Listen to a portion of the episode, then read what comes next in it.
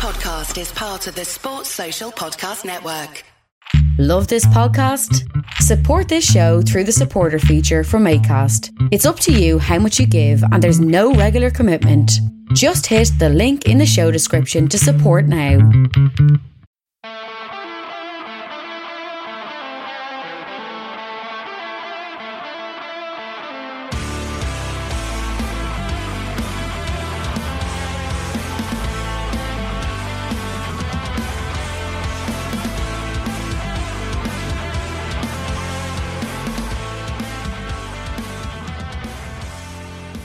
What's good, boys and girls? Welcome to Two Footed Podcast. It is Tuesday, the 15th of June, and we're brought to you by eplindex.com in association with our presenting sponsor, Liberty Shield. Liberty Shield is a VPN provider that's a virtual privacy network, allows you to go online, change your location, access things like American Netflix, keeps your data safe. Check out libertyshield.com and use the code EPLVPN to get 20% off at checkout. We're also brought to you by Home of Hopcroft. Home of Hopcroft is a giftware and homeware company located in Scotland but shipping worldwide. Home of Homeofhopcroft.co.uk. Right, folks, busy day yesterday in the European Championships and also in the Copa America. We'll start with the Euros. Scotland out first against the Czech Republic played really well.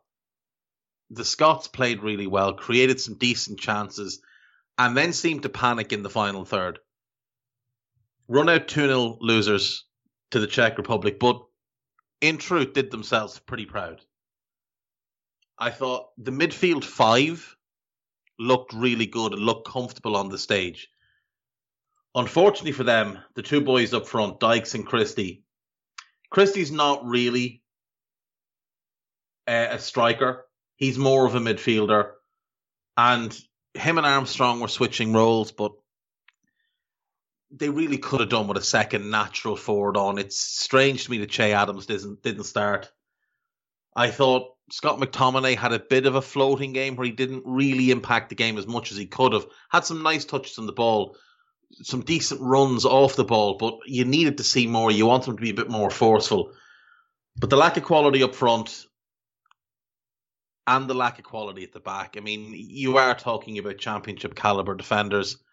And Patrick Schick as frustrating as he is, is a high level player when he's on form. He was exceptional yesterday. His first goal is a great header. There's absolutely nothing that the Scottish defence or David Marshall can do with it. The second goal is one of the best goals we'll ever see at the European Championships. For whatever reason, and if someone will need to ask him this, Jack Hendry decides to take a shot on from Ah, 35 yards out. It gets blocked very easily and it bounces into the opposition half, back into the Scottish half. And Schick runs onto it and about, what, four or five yards inside their half, hits this shot that seems to be aiming for the corner flag. Starts really wide, but it's whipped and there's a big, big dip on it. David Marshall was wandering around doing God knows what he was doing realizes what's happening and ends up wrapped in his own net. But Patrick Schick deserves all the credit. It's an incredible goal. It really is. Now, the Athletic today have put together a list of the best goals at the European Championships. So they've got uh, John Jensen's goal in the 92 final uh, against Germany, which is a, an absolute belter from the edge of the box into the top corner. You'll remember he went to Arsenal tried to replicate that goal time and again and nearly knocked unconscious half the clock end at Highbury. Um, Henrik Larsson against Bulgaria in 2004, the diving header, absolutely tremendous goal. Hal Robson Kanu, that little turn and go uh, against Belgium in 2016, very, very good goal, very, very clever goal. Not on the same level, I don't think, as the rest of these. Marco van Basten's iconic volley in the 88 final is probably still number one on the list for me. Just the, the sheer level of technique involved from that angle on the volley first time to get it up over the goalkeeper at that angle is incredible. Um, Alfonso Perez against Yugoslavia for Spain in 2000 don't really remember that goal, if I'm being honest. Off the top of my head, I do not remember that goal. I'll have to have a look at that. I don't. I genuinely don't remember. And then, which is the next one is probably my favorite goal. It's Croatia against Denmark in the '96 Euros at Hillsborough, and I had gone into this tournament hoping that Denmark would do well because Michael Laudrup was playing for them, and he'd missed out on '96, and he was he's my favorite player of all time. But Croatia were just kind of the stars of the show in terms of this new team, them and the Czech Republic, these new teams that just sort of appeared. And we'd had Bulgaria and Romania in 94 at the World Cup that were these newer teams with players we didn't really know. In 92, it had been the Danes. Go back to 90, Yugoslavia, Cameroon, teams like that.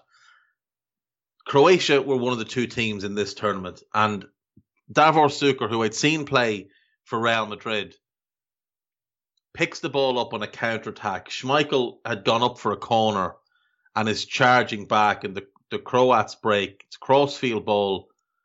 Suker takes an incredible first touch. Schmeichel manages to get himself back in position. And with just this perfect, like almost like a golf shot, Suker chips him. And you can see the back spin on the ball as it just sails over Schmeichel's head and nestles in the back of the net. That's my favourite European Championship goal. And I would put it in the top three that I've seen with Van Basten one, I think Schick now two, and that number three. Um, credit to Scotland, like I said, they played well. Unfortunately, their lack of quality in defence and up front just cost them. The lack of Kieran Tierney was a big blow. After that, then, we had Poland against Slovakia. I did fancy the Poles, I have to say. I did think they'd come through in this game, but Milan Skriniar was just head and shoulders above anyone else in the pitch. Lewandowski had a stinker, must be said, an absolute stinker of a game. Went and sat on Satka, the other Slovakian centre back who plays for Lech Poznan in Poland, thinking I would imagine that he'd have an easier time on him than he would against Skriniar, but he got absolutely no change out of him. Um, Poland were dreadful first half. I thought Slovakia played quite well. Max opened the scoring, picked the ball up wide left, beat two defenders. You'd ask questions of the defence. Drives into the box. Nobody goes to close him down. Nobody. I would imagine somebody's job was to go and close him down, and nobody did. He beats Szczesny at the near post. Now it's been given as an own goal on Szczesny because it hit the post and bounced back, hit the goalkeeper, went in. It's harsh. It's Mak's goal. Szczesny should do better though. Poland came out in the second half and started to play really good football straight away. Really nice move. Drops to Karol Linetty in the box and a scuffed finish into the bottom corner. The scuffed finish probably caught the goalkeeper off off guard and actually helped the, the ball hit the net. But um, Linetty played well in the second half. Poland created a number of chances. He could have had two more, but there was nothing really from Lewandowski. Zielinski was buzzing around, popping up here and there, but couldn't really get into the game. Uh, Jozwiak on the off the right, not influencing the game you would the way you would have hoped him to do. Then Krychowiak gets himself sent off on 62 minutes. I want to say 62 minutes.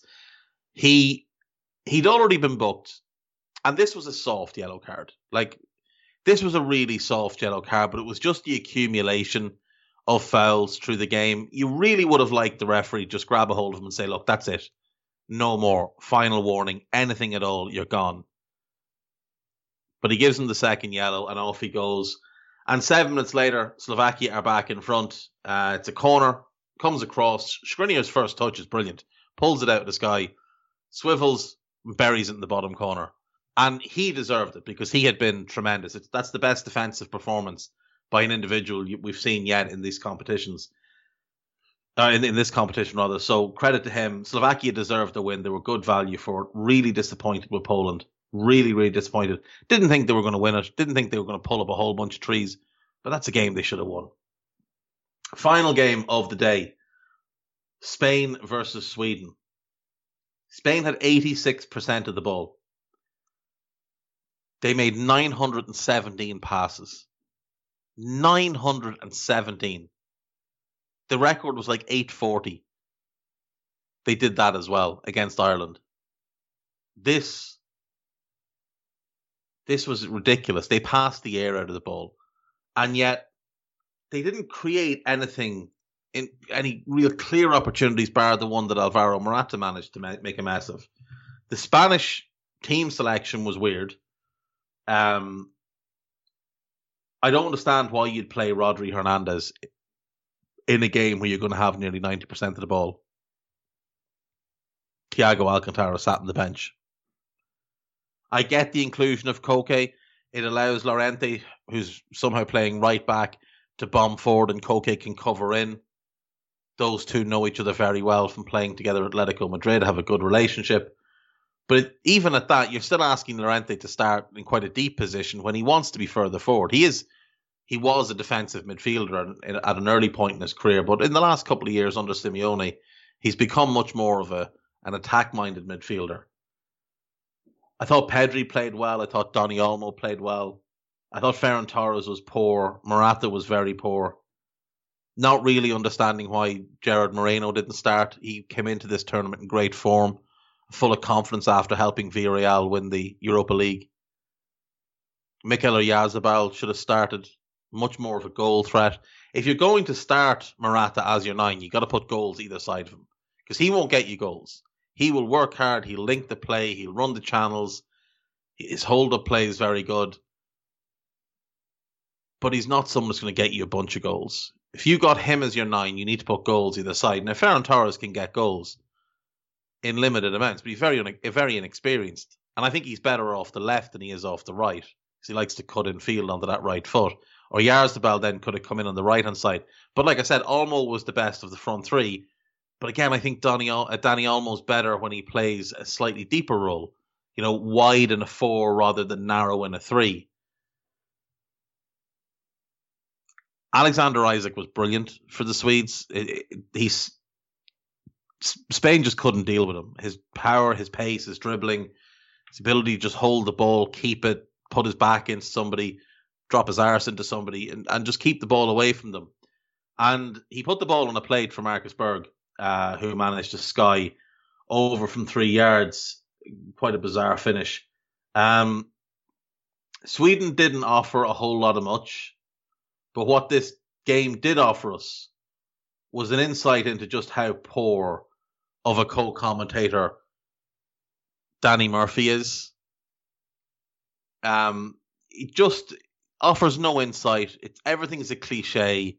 He clearly doesn't have any idea about any of the players he's watching other than the ones that play in the Premier League or that he might have seen in the latter rounds of the Champions League. When you contrast that with Emma Hayes, who is the uh, Chelsea women's manager, and the insight she brings, the tactical knowledge she has, the way she explains things. She doesn't try and talk over the the play by play guy. She's not there to do his job. She's there to complement him and to add something different. That's the role of the color of the of the co-commentator. We st- the best combination at these Euros are Clive Tyldesley and Ali McCoist. They're they're brilliant together. But Emma Hayes is the next best thing as a co-commentator. And in some ways, she's actually better than McCoist. But McCoist, of course, was a manager as well. So he has tactical knowledge. He can explain why, or potentially why managers are doing things. Like when there's a substitution, you'd like to hear some insight into, well, why are they making that substitution? What's the thinking here? If you're in their their shoes, why would you be making that decision? That's what I want to hear from a color, from from a co-commentator. I don't want to hear Danny Murphy telling me that Sweden are making a mistake bringing on Robin Quaison because they need someone to run in behind when that's what he does. In fact, that's all he does is run in behind all day long. But Danny Murphy has no idea who the player is.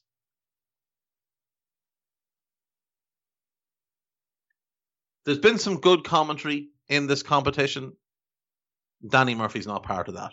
And the fact that there are still multiple outlets willing to sign checks to Danny Murphy to be constantly wrong about football is staggering. Absolutely staggering. And the sooner it changes and the sooner it becomes less jobs for the old boys and more jobs for people that actually know what they're doing, the better off football coverage will be. Uh, last bit of news then out of the Euros. Dean Henderson has been withdrawn from the England squad due to a hip injury, and Aaron Ramsdale has been called up. So, Aaron Ramsdale was the worst goalkeeper in the Premier League this past season. He was the worst goalkeeper in the Premier League the season before, and now he's at the Euros. But the squad is picked on form. It's all about form. Nonsense. Absolute nonsense. To me, because England have already started their competition, they shouldn't be allowed to change anybody. Now, if they wanted to bring in another goalkeeper for training purposes, fair enough, but he shouldn't be allowed to play. Like if Ramsdale was called up just to train, no problem with that, but he shouldn't be allowed to play. But now England's goalkeepers are Jordan Pickford, Sam Johnstone, and Aaron Ramsdale. Three of the worst goalkeepers in the Premier League. That is staggering incompetence that England have not been able to develop a good goalkeeper at this point. I know Nick Pope got hurt. I know Henderson is hurt. But even at that, are either them top class goalkeepers? Not really. Pope's good. Henderson, when we've seen him, has been good. He was good for Sheffield United. But how you end up with Jordan Pickford, Sam Johnstone, and Aaron Ramsdale as your three goalkeepers at a major tournament, I have no idea. Absolutely no idea. I don't think England have ever taken as bad a collection of goalkeepers to a major tournament. Uh, moving on to the Copa, uh, America. Two games last night. Argentina won, Chile won. Argentina went 1 0 up through a Lionel Messi free kick from about 20 yards, bent into the top corner. The, the typical Messi free kick that we've seen him do 400 times over his career. Eduardo Vargas made it 1 1 on 57. This is a a strange time for Argentina where, you know, they're sort of coming towards the end of the Messi era and they're still trying to patch things together around him. And there's a really talented younger era coming along that have sort of been held back a little bit, maybe because they don't trust him yet to play with Messi.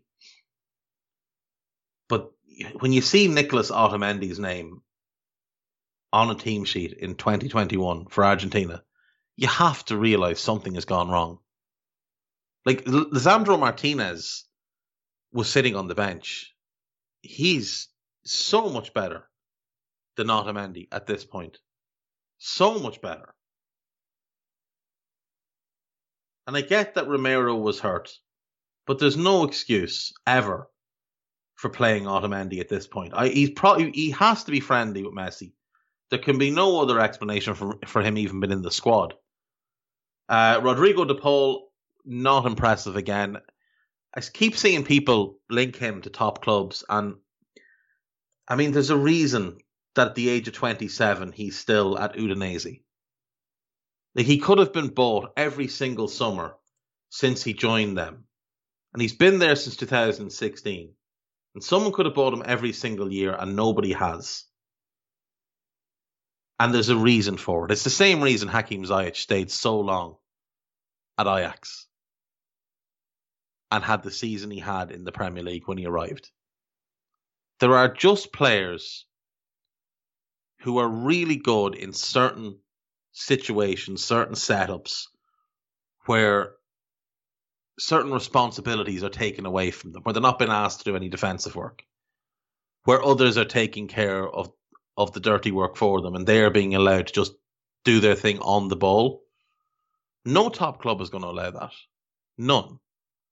Especially in midfield. Whatever about using letting a, an attacker or like Liverpool have let in the past let Mo Salah have a little bit less defensive responsibility. We've seen Cristiano Ronaldo teams pander to him and, and not ask him to do any defensive work. Barca have gone that way with Messi, obviously, in recent years. But like that's different. They're a different level of player than Rodrigo de Paul. Um, he just he doesn't impress me at all. He's obviously very talented, And in a good mid-table team, I think he'd do a good job. If Villa sell Grealish, bring him in. Play him as your 10 with Emi Buendia to one side and let those two work together. But that's got a ceiling on it of probably sixth or seventh. This guy's not a top four caliber player. Stop linking him to Liverpool. Stop talking about him to Manchester United, to Manchester City, to Barcelona, to Real Madrid. He's not that caliber player. If he ends up at, at AC Milan, it's because AC Milan haven't been good for years. If AC Milan were still great the way they were 15 years ago, he's not ending up there. Simple as that. Um, we will take. Oh, there was sorry, there was a second game at the Copa America. Bolivia against Paraguay. Paraguay won 3 1. Uh, Alejandro Romero and Angel Morero with the goals. Juami Queller, Juami Queller, he was sent off in stoppage time at the end of the first half. Erwin Saavedra, I think it's Saavedra, Saavedra, he'd put Bolivia 1 0 up from the penalty spot after 10 minutes. Then the sending off, second half, all Paraguay. Dominant performance from Paraguay in the second half by by the looks of the highlights. Um, 34 shots. 34 shots. 11 on target. 79% possession. Um, nobody expects much, I don't think, from Bolivia anyway at this point. But um, the Paraguay team, they look feisty. They do. They look feisty. Argentina will be very disappointed with their draw. Like I said, that team is just, it just isn't it. But then I suppose you look at, you look at the Chile team, and Claudio Bravo is still there. Gary Medel is still there. Um, Mauricio Isla is still there right back. You've still got Vidal in midfield. That is an aging team as well. But how strange is it to see Chile with no Alexis Sanchez? That's very, very strange. Anyway, we'll take a quick break. When we come back, we'll rush through the Premier League news. There's not a whole bunch, I have to say. And uh, we'll wrap up with the gossip. See you in a few.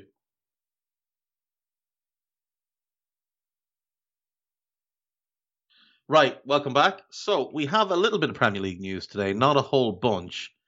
Um, West Bromwich Albion's technical and sporting director, Luke Dowling, has left the club by mutual consent. He was leading the search for a new manager, uh, but the club's ownership vetoed the appointment of Chris Wilder, who was Dowling's first choice. Michael Appleton was apparently one of the choices as well. He he's been at Lincoln, uh, but he's no longer an option. It did also look like David Wagner could be a choice. Alex Neil's name has been mentioned. But um, now that the the sporting director is gone, you'd imagine that the the whole thing will start over and they will start looking elsewhere. It's a bit of a strange situation with West Brom this summer where they're Chinese owned and there's a lot of pressure from the Chinese government on Chinese, you know, millionaires and billionaires to bring their money home and they've been threatened with massive tax bills on any money that's abroad. So a lot of them are, are pulling back, and you know some of them are, are looking to sell the clubs that they own. The Wolves are up for sale. There's been rumours about Southampton. Um, there's been some rumours about West Brom. We've all seen what's happened with Inter Milan, where Conte has left, and now a bunch of the players are available for sale. But West Brom now found, find themselves with an uncertain ownership situation, no sporting director, and no manager. And I'm not being funny, but we're halfway into June Season starts in two months. You might want to get your act together. You've got, got to have to buy some players. You're going to have to get those players ready. And then you're going to have to go play a bunch of games. And you can't just chuck someone in and hope for the best. Um, there was a statement put up on the uh, official West Brom website where they talked about the search for a new manager, wanting to make sure it was the right one about uh, Luke Dowling leaving. I'm assuming he's leaving over falling out probably pertaining to Chris Wilder, but he'll have to be replaced as well. And by all accounts, he was quite good at his job as well. So you know, there's that. And then there was mention of the season tickets. So they've put the early bird season tickets up on sale now. They had been hoping to hold out until they had appointed a new manager, but that's just gone on so long that now they have to put the season tickets up. But you're looking at asking people to part with a substantial chunk of money when they don't know who's managing their team or what kind of football they're going to be watching next year. Um, are they bringing in a manager who's going to immediately get them back in the mix for, for promotion again, or is it somebody who's going to have a settling in season, changing quite a bit, and then you go and you you try and get promoted? Um, also, looks like Scott Parker is to leave Fulham. Uh, John Percy in the Telegraph reporting that, and I've just seen a notification that, that the Athletic have um, followed up on that story as well. Scott Parker to leave Fulham. Apparently, it looks like he's going to Bournemouth. Yeah, I mean, it's a very Bournemouth type appointment. I did think Jonathan Woodgate might get the job permanently, given he did quite well as the interim manager. Now, I don't think Woodgate's up to much as a manager. We saw what he did at Middlesbrough, but having had a relatively decent run at Bournemouth, I thought he might get a longer opportunity. But it does look like Parker will be the one there. Um, with Fulham now joining the teams looking for a new manager. Now, I think Fulham should have made this decision months ago. They should have been the one to say goodbye to him. He did not do well in the Premier League. He did well in the Championship. It must be said he did well to get them up. He was disastrous in the championship. Got a lot of praise for things that didn't actually happen for a turnaround, and, and none of it happened. None of it happened. At no point did you look at Fulham and think, yeah, they're going to stay up because Parker's going to keep them up. That squad was a mid-table squad. That they were in the relegation places to begin with was on the manager. Considering how poor most of the bottom half of the league was, for them to get relegated as a shambles with that amount of quality at the club. He was given more than enough talent and he used it so, so poorly. Best of luck, Bournemouth. Enjoy. Enjoy. If I'm David Brooks or Lewis Cook or any of those type of players, I'm asking to leave pretty quickly because I don't think they're coming up. Not with him in charge. Not with him. I think he got lucky at Fulham. I don't think it'll happen again. Um, Fulham's job will be appealing, though. It will. There's there's a lot of money to spend at the club. There's a lot of work to do this summer because obviously they've lost all the players they brought in on loan, but there's still the, the bones of a squad that's been promoted twice. Maybe they'll keep one or two that they had last season on loan. Uh, you could see Josh Maja staying there, maybe. This probably means that Mitrovic stays and he'll be one of the best players in the, the championship, and you better believe he'll be motivated to play against Bournemouth. Um, so I can see that job being appealing. The issue with Fulham is the lack of leadership on the ground. You've got Tony Khan, the owner of the the son of the owner, who run, he runs the day to day, but he does it from Jacksonville, where they own the Jacksonville Jaguars. They've got an enormous company that I think they sell tools um, both in store and online. That's where they make the bulk of their money. Uh, but they own the Jacksonville Jaguars. They own All Elite Wrestling. So they're both based in Jacksonville. He's very busy with those two things. He just doesn't have time for Fulham. And he can claim he does, but nobody has time to run three big sports enterprises. Nobody does. Most people don't have time to run one. Um, so that's something Fulham need to figure out as well. Liverpool have announced plans to, uh, no, Liverpool have gotten the go ahead to expand Anfield. Uh, a 60 million pound expansion to the Anfield road, road end has been given the green light and work is to start very soon. It doesn't look like they'll have much in the way of a loss of revenue. They'll be adding 7,000 seats to take the ground capacity to 61,000, which, you know, when you consider that when Fenway Sports Group took over, it was 44, 45,000. Uh, that's a substantial, substantial increase. And I don't think they'll be finished either. And when you think about it, they've also gotten planning permission to hold GAA games, so Gaelic or hurling, either exhibition or we get some All Ireland games played over there if the GAA want to promote the sport uh, up to six concerts a, year, and American football matches for a period of five years. Now, you'd only play American football on the actual pitch that's there. You'd want to be bringing in an artificial pitch.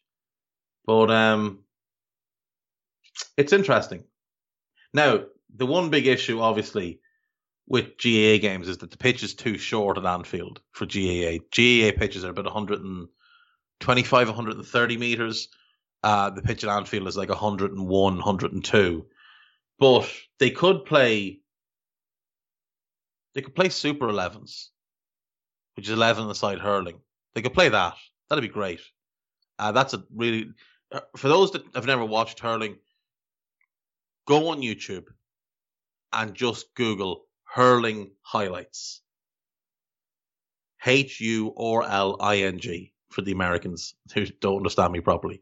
Hurling highlights and just go and watch it. And that is the best played sport in the world. That is when hurling is played well, it's the best sport in the world. Have a look at the goalkeeper in a t-shirt and a pair of shorts, saving projectiles fired at him from men with sticks, and then have a look at what your ice hockey goalkeepers were. That's all I'll say on the matter. We'll move on. Uh, Liverpool announced more good news. This one is for Guy Drinkle. Adrian San Miguel de Castillo has signed a new two-year contract extension to stay on as a sub goalkeeper. It's likely he'll be number three. Liverpool fans have lost their minds at this news because they hold Adrian solely responsible for costing them the, the Champions League tie against Atletico Madrid. When in truth, he's not to blame. He, he, he had a stinker, but he's not the reason they lost those games. He's not the reason they lost those games at all. Um, they just got outmanaged by Diego Simeone, outfought in midfield, and Atletico took the chances, whereas Liverpool did not. That's what happened. Adrian made a mistake. That's it. He made a mistake. Fine. Happens to everybody. He played a key role in them winning the title um, when Alisson Becker got hurt. But uh, yeah, he'll he'll be he's there to stay and train. That's basically his role now. He'll be a training goalkeeper. We'll probably never never see him start another game. Stop being mean to the guy on Twitter. He's clearly ecstatic to be staying at Liverpool. And to those who are saying, no, no other club has ever given him a contract extension before, stop lying to yourselves. Stop lying to yourselves. He was a professional at Real Betis for seven seasons. Do you really think he only had one contract? He was at West Ham for six seasons. Again, he didn't just have one contract. Nobody has ever paid a transfer fee for him. Oh, but he's only had two moves, so that's not really a big surprise either. Bizarre the things that people try and say to disparage that fella who was given as good as he possibly can since joining. Yeah, he's not good enough to start, but yeah, he's absolutely good enough to be there in training. Leave the fella alone. Stop being mean. Uh, we'll wrap up with the gossip. Portugal forward Cristiano Ronaldo has once again refused to rule out a move away from Juventus before his contract ends next year. He's been linked with Manchester United, with the Italian side hoping to cash in on the veteran player. They're not hoping to cash in; they're hoping to cash out. They're hoping to have to having hoping that they will be able to stop paying him seventy million a year, um, plus bonuses, plus whatever else. They're just hoping to get him off their books and get rid. So if Manchester United have twenty five million that they can spare and are willing to take on his wages, they'll absolutely be able to put to, to buy him this summer.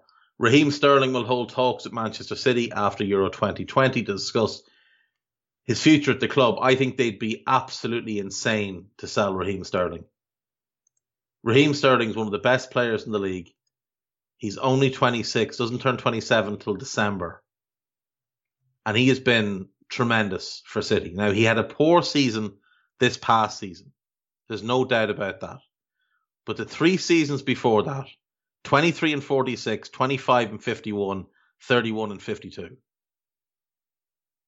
For a non striker, that is phenomenal return. He is a great player. Now, it's not all his fault either that he had a bad season. Pep insists on playing him on the left. He's much better and much more comfortable on the right of the front three, especially when he can play real narrow but City never replaced Leroy Sané, and that's been the big problem. The failure to replace Leroy Sané with an actual out and out left winger, which enables Pep's system to work properly, where De Bruyne plays with, say, Rodri and Gundogan, and then you've got Sterling Gabby Jesus as it'll be next year, and a left winger. And in possession, it flexes to 4 4 2, with De Bruyne moving from in to out, going and playing basically as a roving right winger. The left sided forward dropping out and almost playing like a roving left winger. They can move in, they can move out. Your fullbacks get forward, your fullbacks can underlap when they need to. But since uh, Leroy Sané left, they haven't been the same, and they haven't looked the same team. This season, they played really good football, but it was when they got into a different type of shape, a different type of rotation. And João Cancelo was stepping from fullback into midfield, forming a two with Rodri in front of a back three. And then you had a front five, basically, that were just constantly rotating. There was no out and out striker, but everybody was playing through the middle or wide or in the channel and it just worked for them. But Raheem Sterling's uh, flexibility, his tactical versatility, what an intelligent player he is, which is often overlooked, those get discounted because he didn't have the best season. He had three great years before that. He's a tremendous player. They'd be mental to sell him at this age. Absolutely mental. England winger Jadon Sancho expects to become a Manchester United player, despite Dortmund rejecting a 70, a 67 million pound bid for him. The Bundesliga club are holding out for 77 million with add-ons. This is from the Manchester Evening News, and again, they're lying to people. Dortmund are holding out for 85 million and 15 million in add-ons. United's offer was 59 million plus add-ons. And the idea that he expects to become a Manchester United player is nonsense. I don't think he, he really does. I think he expects United to mess about the way they did last summer, then throw their arms up in the air and wonder why they get nothing done, and then wonder why they don't win anything. Chelsea are now favourites to sign England and Aston Villa midfielder Jack Grealish as they look to beat both Manchester clubs to his signature. Uh, that is from some random Spanish outlet. I would have great doubts that Jack Grealish is on the radar for Thomas Tuchel. He doesn't fit in Tuchel's system at all. At all. He doesn't work nearly hard enough off the ball for Thomas Tuchel either. Now, if he went back to his old 4 2 3 1, he could use him as a 10. But again, he doesn't work hard enough. Manchester United are among several clubs interested in PSG goalkeeper Keylor Navas looks like PSG are going to sign Gigi Donnarumma. Navas then becomes available. Navas is better than any of United's goalkeepers right now. He's a better goalkeeper in 2021 than David De Gea. He's a better goalkeeper than Dean Henderson. So if they were getting rid of De Gea, um, Navas could make a lot of sense. Uh, Switzerland midfielder Granit Xhaka's transfer from Arsenal to Roma is not expected to be finalised anytime soon because the two clubs have reached a stalemate in negotiations for the 28 year old. See, this is Arsenal playing silly beggars. If you have an opportunity to get rid of him and get real money for him, take it. Take it. He is one of the reasons you have become a laughing stock. The banter era at Arsenal will continue as long as players like Grant, uh, Granit Xhaka are at the club. Juventus and Wales midfielder Aaron Ramsey looks set for Premier League return. The 30 year old has been linked with Crystal Palace, West Ham, Everton, and Arsenal. Um, again, for Arsenal, please avoid him. The, the banter era would continue. Continue. Crystal Palace aren't going to pay anywhere close to the money that Ramsey will want. It does seem like a very West Ham or Everton thing to do. Now, again, I mean, the money he's on at Juventus, there's probably two or three players in the Premier League earning that money. Pogba, De Bruyne, De Gea. That's probably it.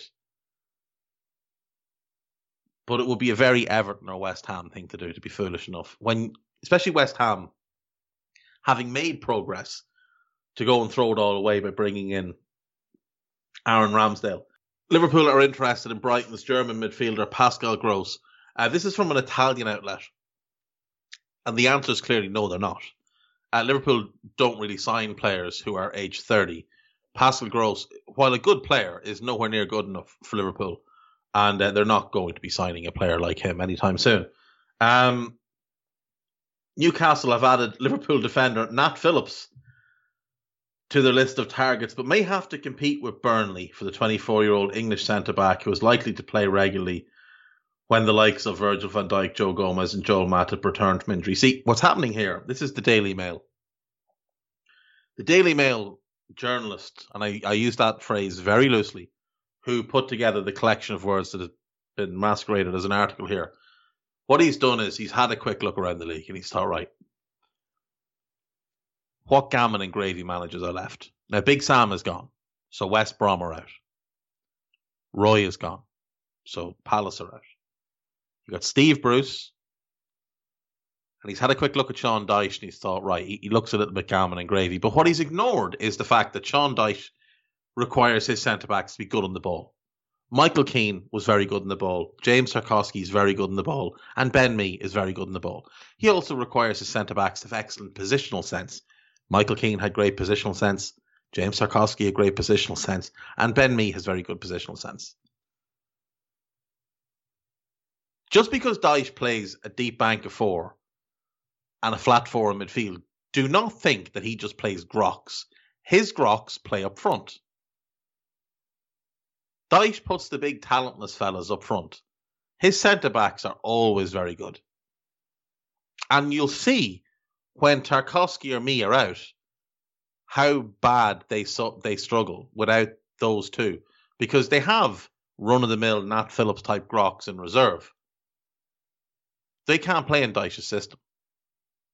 They just can't play in Dyche's system. And Nat Phillips, for whatever things he's good at, he is not anywhere near comparable to James Tarkowski. He just isn't. Newcastle already have a bunch of centre backs better than Nat Phillips. Nat Phillips is going to be a championship player because that's Nat Phillips' level. If a Premier League club is foolish enough to pay money for him, everybody involved in recruitment of that club should be fired. Arsenal Scottish left back Kieran Tierney has been tipped as a potential Manchester City player by Neil Lennon. Well, Neil Lennon obviously worked him at Celtic. I'm sure Arsenal fans will be delighted to hear, though, that Neil Lennon wants to take one of their only good defenders and put him at a different club. Um, but City do need a left back, and Kieran Tierney would be a big up, a big upgrade on what they have. Uh, Real Madrid centre back Rafa Varane is set to leave the Spanish Giants with Manchester United and Paris Saint Germain both interested. The 28 year old's preference is the Ligue One club, who will have to pay around 60 million euro. Um, well, let's be honest, PSG will not blink twice at the idea of paying 60 million for Rafa Varane, who is, you know, one of the 10 best centre backs in the world. Um, and but I think Varane would have great hesitation about going to play for United at this point with the team they have, with the manager they have. I just don't think he's going to be looking at that and thinking, yeah, I, I, that's what I want to do with the prime end of my career. Uh, Leicester City's acquisition of Boubakary Soumaré could finally be completed this week. It can't. It can't be completed till July 1st, when the transfer window for European clubs opens. Uh, Wolves and Everton are also admirers. Yeah, that deal is, is as good as done. It just can't be completed until um, until July the first. Burnley defender James Tarkowski hopes to secure a move to Fulham, sorry, to West Ham this summer. The 28 year old is he featured 30, uh, 36 times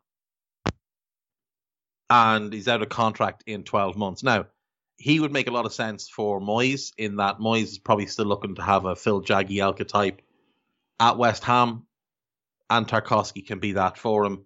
Nathan Collins is the name that comes up that Burnley are, are looking at to replace him. Nathan Collins, Irish centre back at Stoke, really, really talented, absolute giant of a human being, but very good in the ball. He's he's a Dyche type of centre back. Like, look at the type of centre backs Dyche has bought: Tarkowski, Ben Gibson, ball players not Grox. Everton are interested in sporting Lisbon midfielder Matheus Nunes. An initial fee of 15 million is being considered for the Brazilian, with bonuses that will take it up to 17 million. Um, he's a talented player, had a really good season this past year as Sporting won the uh, Portuguese league. He's been there two years. They do need one in midfield They do, and he is a good player. He could be a very clever buy for them at that price as well. That is uh, that's a very fair price.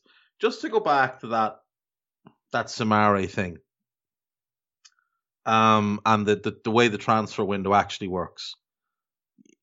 Deals will be agreed that everything will be in place, but again, they just can't be finalised or completed until the transfer window is actually open for European moves. Now, see that people wonder why I have an issue with the spoofer with the catchphrase, and it's it's because he he does things like that as well. Like he comes out and says things like official and confirmed, or for example, where's this one? This is it. Gianluigi Donnarumma's contract with Paris Saint Germain until 2026 has been completed. Medicals are scheduled after Wednesday. Then it's going to be official. Like, no, it's not. His contract's not completed until his medicals are completed. And he's unlikely to be allowed to take medicals while he's off with the Italian team. Like, Mancini's not going to allow that. This is stealing other people's work and adding your own little bits to try and make it seem like you are completely clued in with absolutely everything. When, in truth, you're clearly not. Official and completed. West Ham confirms David Moyes. Why not just retweet West Ham?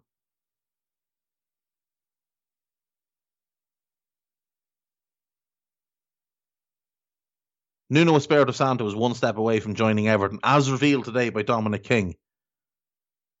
Retweet Dominic King then.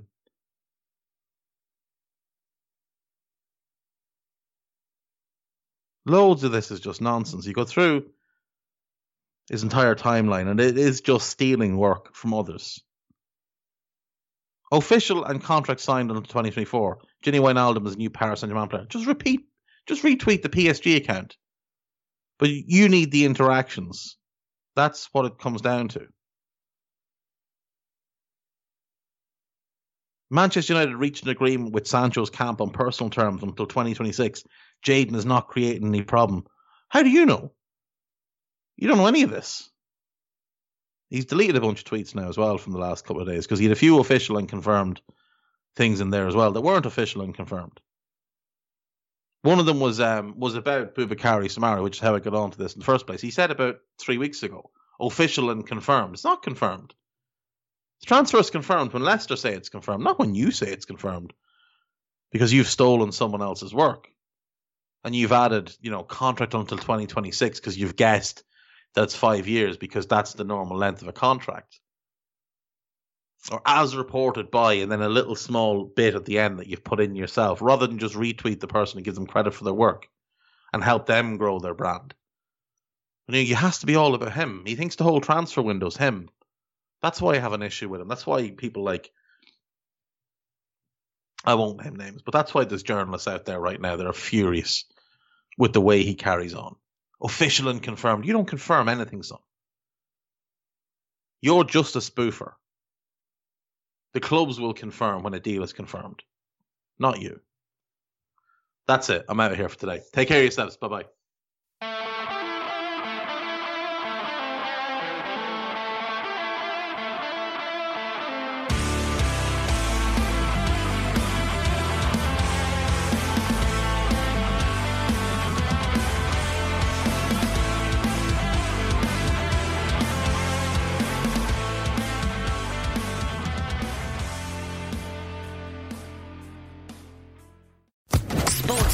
Podcast Network.